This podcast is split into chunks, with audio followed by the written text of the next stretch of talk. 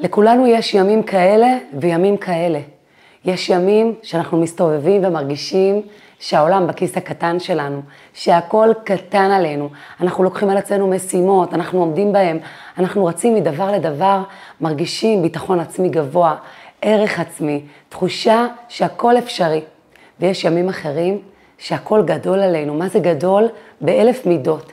שכל דבר שמבקשים מאיתנו מרגיש לנו כמו עול גדול, שאנחנו שוכחים מה אנחנו שווים, מה הערך שלנו, שאנחנו מרגישים חסרי ביטחון, חסרי חיוניות, שאנחנו מסתכלים אחורה לימים שבהם הרגשנו בטוחים ואין לנו מושג איך זה קרה, איך הרגשנו ככה, איך עשינו את זה, פתאום הכל נעלם.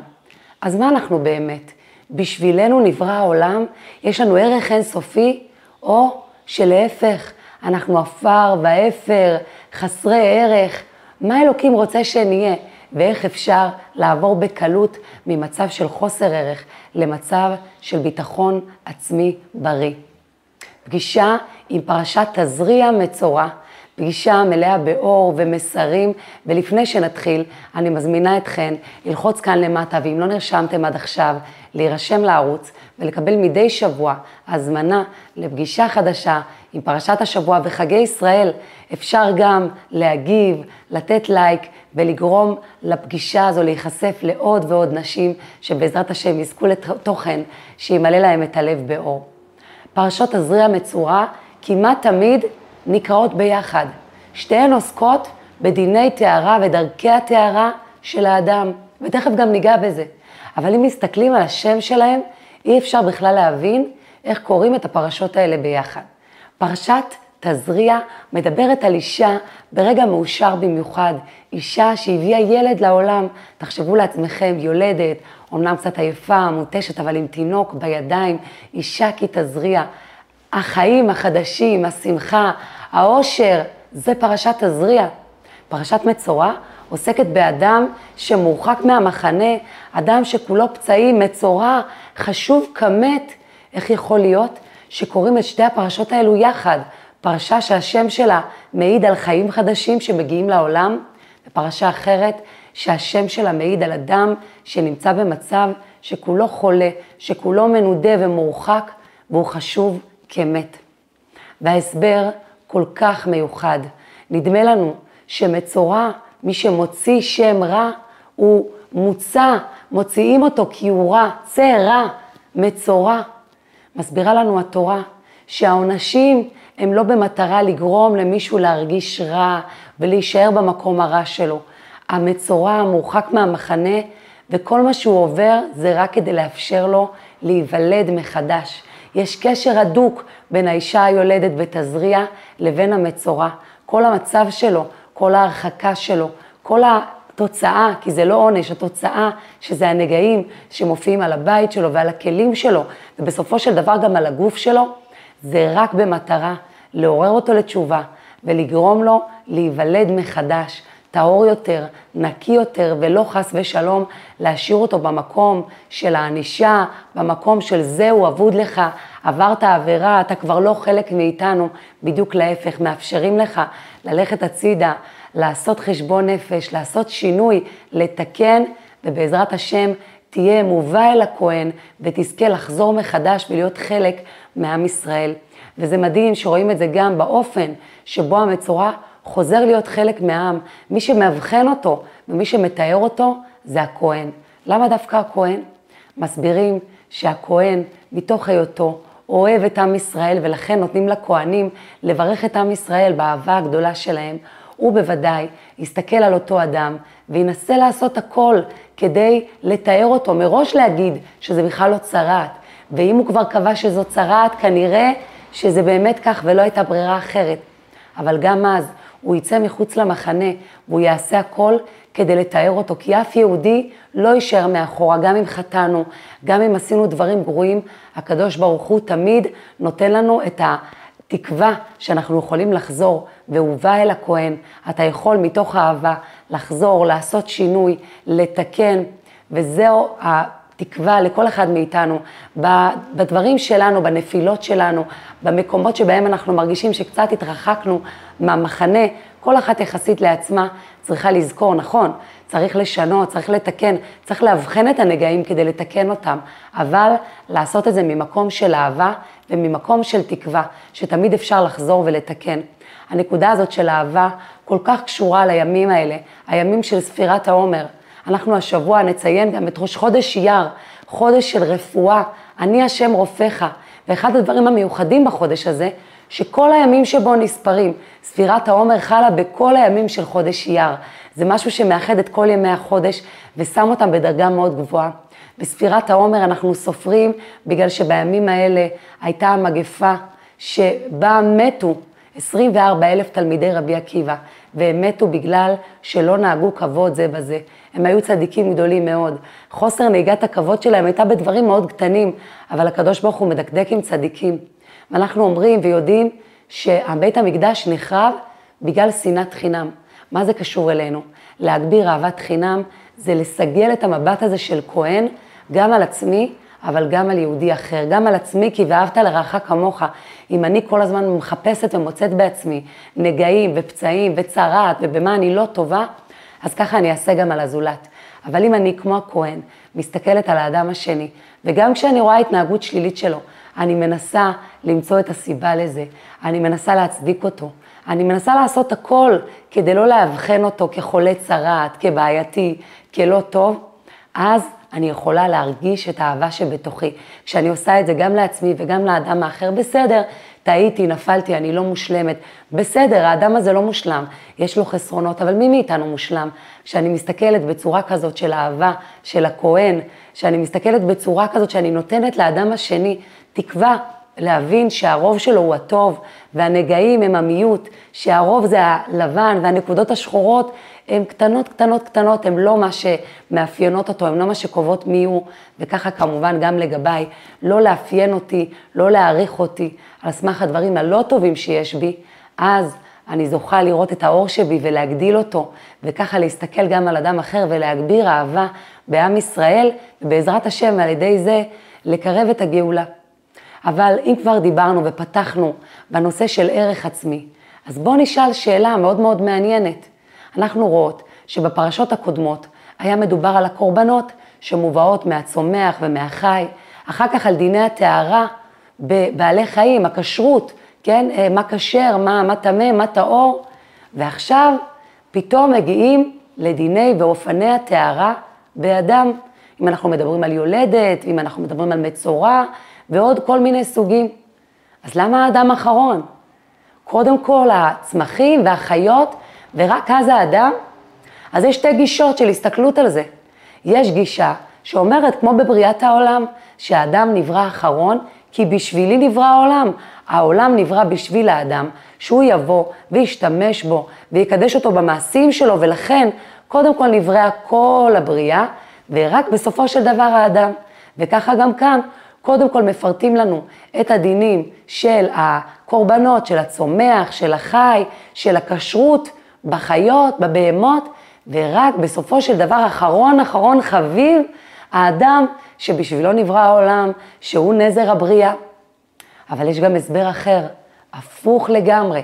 כמו שבבריאת העולם אומרים שהאדם נברא אחרון כדי להגיד לו כמה הוא נחות, אפילו יתוש קדמך, אפילו יתוש נברא לפניך, ככה גם פה, קודם כל מפרטים לנו את דיני הטהרה, את דיני הקורבנות, בצומח, בחי, את דיני הכשרות והטהרה בחיה ובבהמה, ורק בסוף את הדינים שקשורים לאדם. למה? כי הוא הכי נחות. אז מה נכון?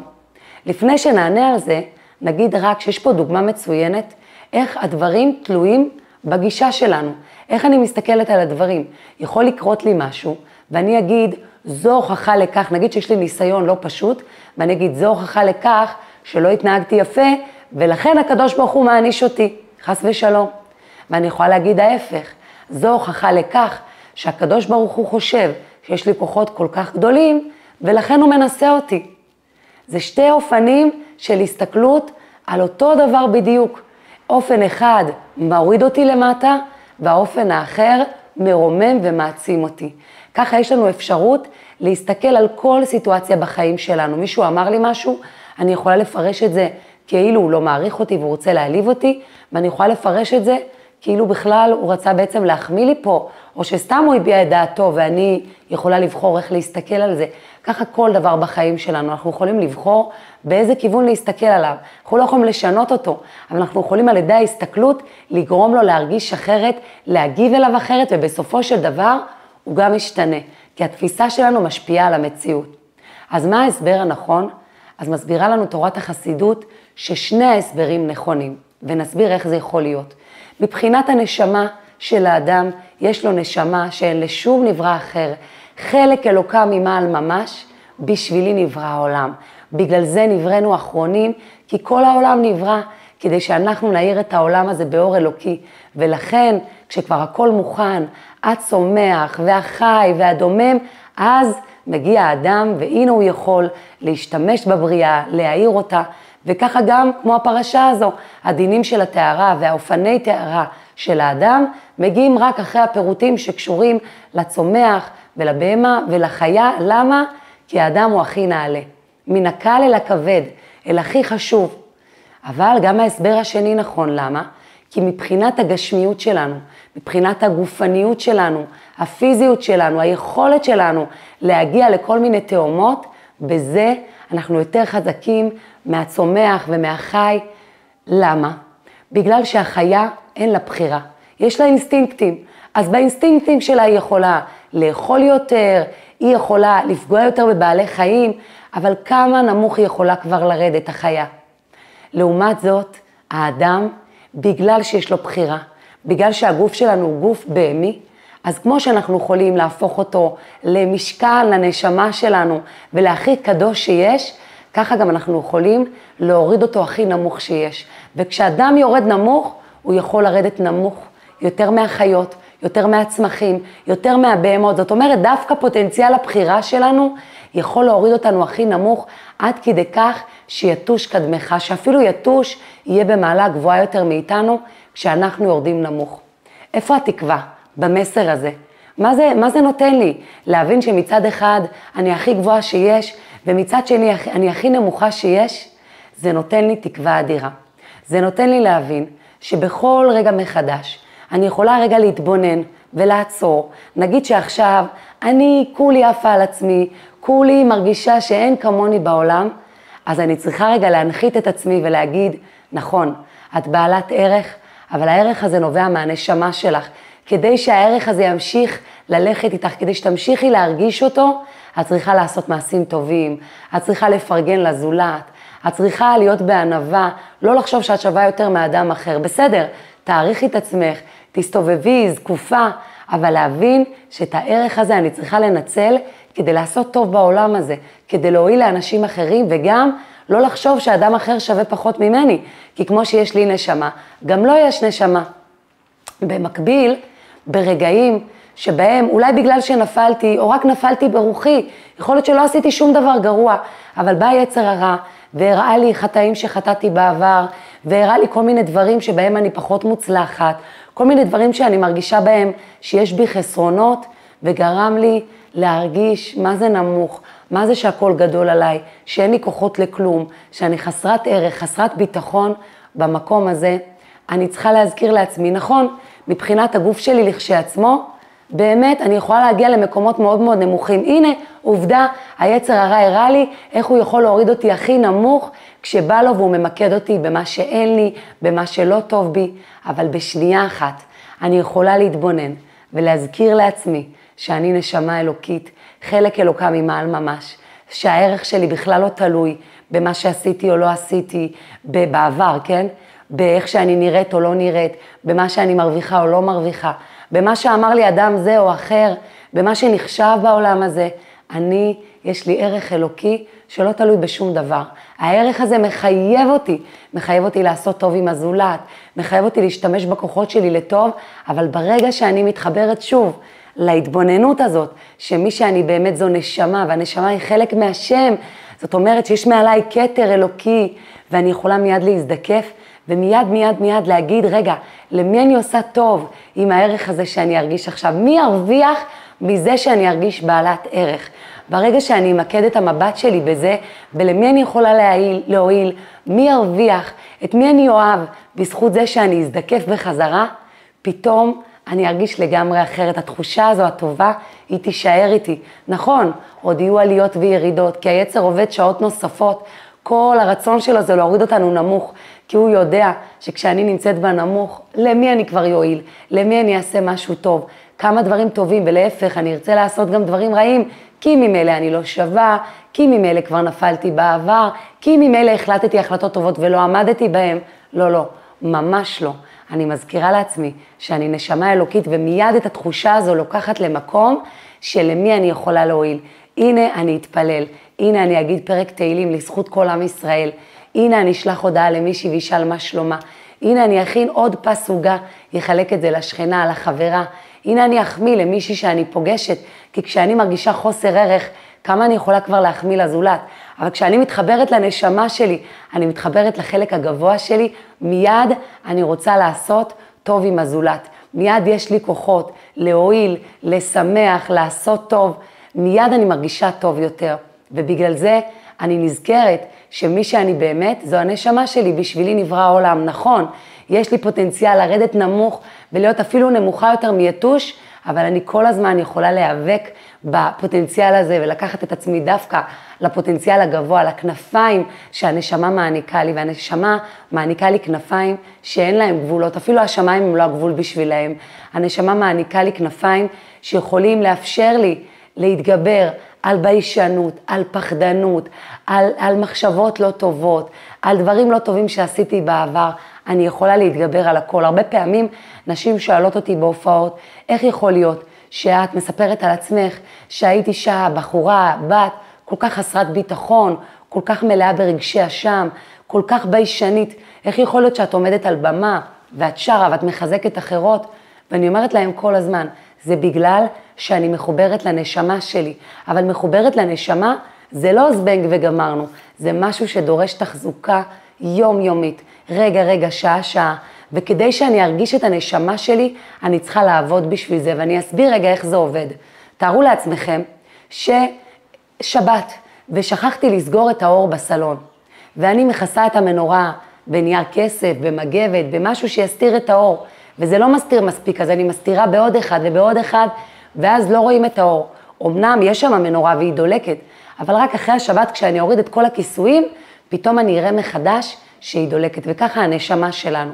כל פעם שאנחנו חס ושלום עוברות עבירה, כל פעם שחס ושלום אנחנו אוכלות אוכל לא מספיק כשר, שאנחנו אה, מרכלות, שאנחנו מעליבות מישהי אחרת, כל מיני מעשים כאלה, אנחנו בעצם יוצרות שכבות דקות שמכסות על הנשמה. היא ממשיכה להעיר, אבל אין לנו כל כך גישה לאור הזה. הוא מתכסה בעוד שכבה ועוד שכבה ועוד שכבה, ואז קשה לי להרגיש אותו. מה שהיופי פה הוא שכמו אותו מצורע שיצא מחוץ למחנה, וכל המטרה היא שכדי שהוא יחזור למחנה, יהיה טהור יותר, חדש יותר, ייוולד מחדש. ככה גם לנו יש אפשרות, כמו אישה כי תזריע, להיוולד מחדש. ולהיוולד מחדש זה להוריד את כל הכיסויים האלה שמכסים על הנשמה שלי ולא מאפשרים לי להרגיש את האור שלה. כל מעשה טוב שאני עושה מוריד עוד שכבה ומאיר את הנשמה שלי. כל תפילה שלי מורידה עוד שכבה. כל לימוד של פנימיות התורה, כמו השיעור הזה שאנחנו עכשיו עושות, כשאני לומדת, כשאני נזכרת, כי צריך כל הזמן להתבונן בזה, כי העולם לא מראה לי את זה. העולם מראה לי כל מיני דברים אחרים, כל מיני סרטונים שרצים מהר, איך להתעשר, איך אה, לשפר את הנראות, איך, אה, כל מיני דברים כאלה שהם חיצוניים, הם רגעיים, איך להכין מתכונים, שזה מקסים, אבל זה לא מה שיגרום אושר לנשמה שלי. ברגע שאני מתעסקת לפחות פעם ביום, באיך להתקרב לקדוש ברוך הוא, שאני מתבוננת על נפלאות הבורא, שאני מתבוננת ונזכרת שהוא בורא את העולם והוא ברא אותי, ומי שאני באמת זה הנשמה שיש בי, שהיא חלק ממנו, אז אני בעצם נולדת מחדש, אני חוזרת מחדש לנקודה הזו שהייתי תינוקת קטנה, נשמה טהורה יהודייה, שירדה לעולם הזה, שלא עשתה שום חטא, שהאור שלה זורח, שכל מי שמסתכל עליה אומר, וואו, איזה תינוקת מושלמת, כמה היא יפה, שרק רואים כמה היא טובה.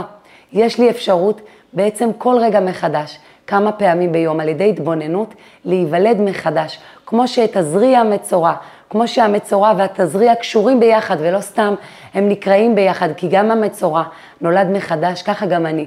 גם אם יש לי כל מיני פצעים, כן?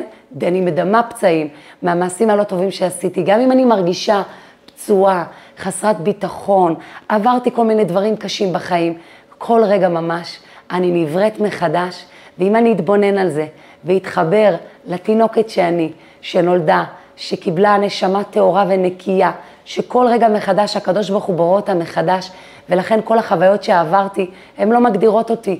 זה לא שאני עכשיו אסתובב קבוע וירגיש חסרת ביטחון בגלל מה שעברתי בעבר.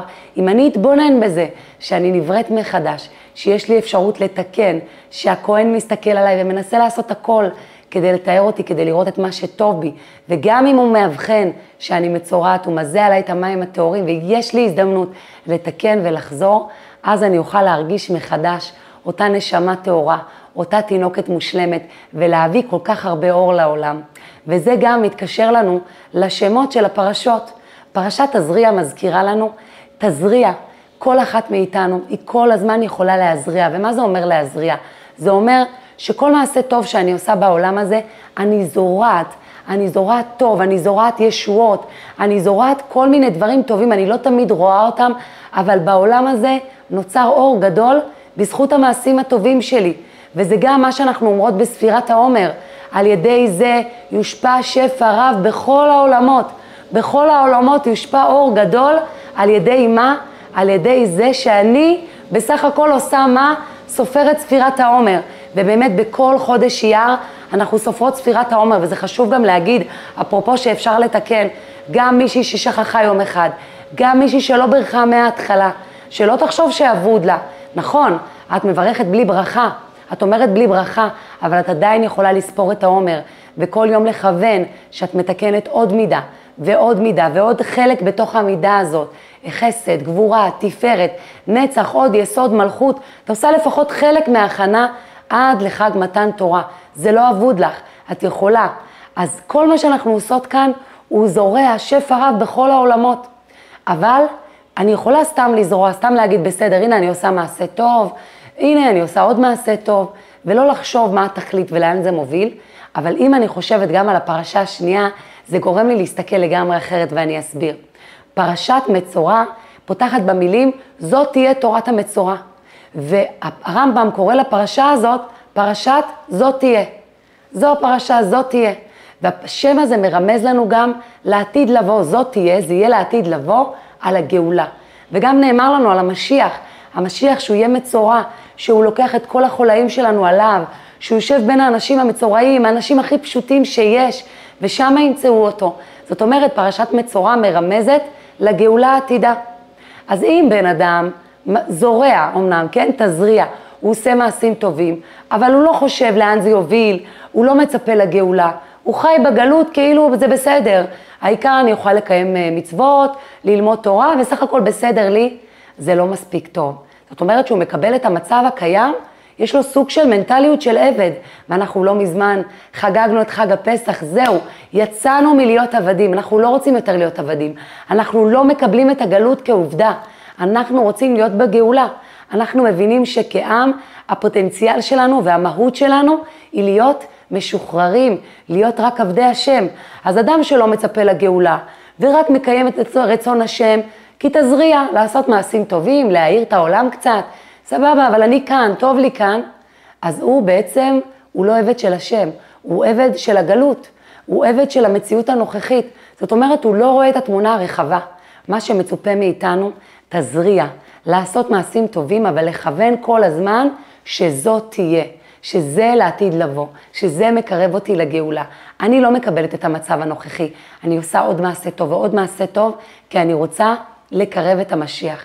בדיוק היום, היום הזה, שאני מסריטה את פגישה עם הפרשה, זה יום הפטירה, יום היורצייט, יום השנה, ה-28 לפטירה של אימא שלי. הייתי ממש ילדה קטנה כשהיא נפטרה. עוד לא בת 11, בשלושים נהייתי בת 11. ואני חושבת, מה החזיק אותי כל השנים? מה שהחזיק אותי זה שני דברים. האחד, האמונה הגדולה בקדוש ברוך הוא, שהוא ממשיך לדאוג לי, שהוא דואג ליתומים, לאלמנות, שהוא מסתכל עליי, שהוא אה, הביא אותי למצב הזה ושהוא נותן לי כוחות, אמונה שקיבלתי אותה מאימא שלי, שמגיל מאוד קטן, גם אימא שלי וגם אבא שלי, שיבדל לחיים ארוכים, דיברו איתנו על זה שהקדוש ברוך הוא מנהל את העולם, והקדוש ברוך הוא טוב, והוא רוצה שיהיה לנו טוב. אז גם ברגעים הכי קשים, זו הייתה לי מנטרה במוח. המציאות הזאת היא מאת השם, הוא אוהב אותי, הוא דואג לי, ויהיה בסדר. זה לא שלא קשה, זה לא שלא כואב, אבל יהיה בסדר. וגם האמנתי כל הזמן, כי אם אנחנו מאמינים שכולנו בעצם נשמות, האמנתי שאימא שלי ממשיכה להיות אימא שלי. אני זוכרת שהייתי קטנה פעם והייתי בגינת שעשועים, ורבו איתי שתי ילדות, וכדרך של ילדים הם אומרים מה שיש להם בפה, אז אחת הילדות אמרה לי, אה, את יתומה, אין לך אימא, בתור גנאי, כן? ואז אני אמרתי לה, נכון, אני יתומה, אבל יש לי אימא, היא פשוט בשמיים. וזה היה לי מאוד מאוד ברור, בפשטות, היא בשמיים. אם היא נשמה, אז היא ממשיכה להיות אימא שלי גם אחרי שהיא נפטרה, ובאמת כל החיים שלי ראיתי ניסים מדהימים, גם בשידוך שלי, גם בלידות שלי. אני תמיד אומרת, יש לי דולה רוחנית. אימא שלי באה איתי, אני לא לוקחת דולה. היא שומרת עליי, היא עוזרת לי, וברוך השם אני רואה ניסים. אבל הדבר השני הוא האמונה בגאולה. אם אני אחשוב שהמצב הזה הוא מצב נצחי, שכל החיים שלי לא תהיה לי אימא בפיזיות, שזהו, זה המצב הסופי, אני לא אוכל לשרוד, לא הייתי יכולה לשרוד אפילו רגע אחד. מה שאפשר לי לא רק לשרוד, אלא לצמוח ולזרוע ולעשות דברים לעילוי נשמתה ולהמשיך בדרך שלה במעשים טובים שהיא עשתה, כמו לדוגמה שהיא הייתה, היה לה משרד לתעסוקה והייתה מוצאת לעולים עבודה שיעבדו בתחום שלהם דווקא, מה שנותן לי את הכוח זה האמונה שעוד רגע משיח בא. עוד רגע משיח בא, ובאמת זוג הורים שהגיעו לרבי וסיפרו לו שהם איבדו את הילד היחיד שלהם, הוא נפל בצבא. הם אמרו לו, אין לנו יום ואין לנו לילה, אנחנו לא יודעים מה לעשות. והרבי מלובביץ' בכה איתם, ואז ניחם אותם ועודד אותם, וזה כל כך מתאים גם עכשיו, שתכף יום השואה, ואחר כך יום הזיכרון, הלוואי שזה יגיע לאוזניים הנכונות.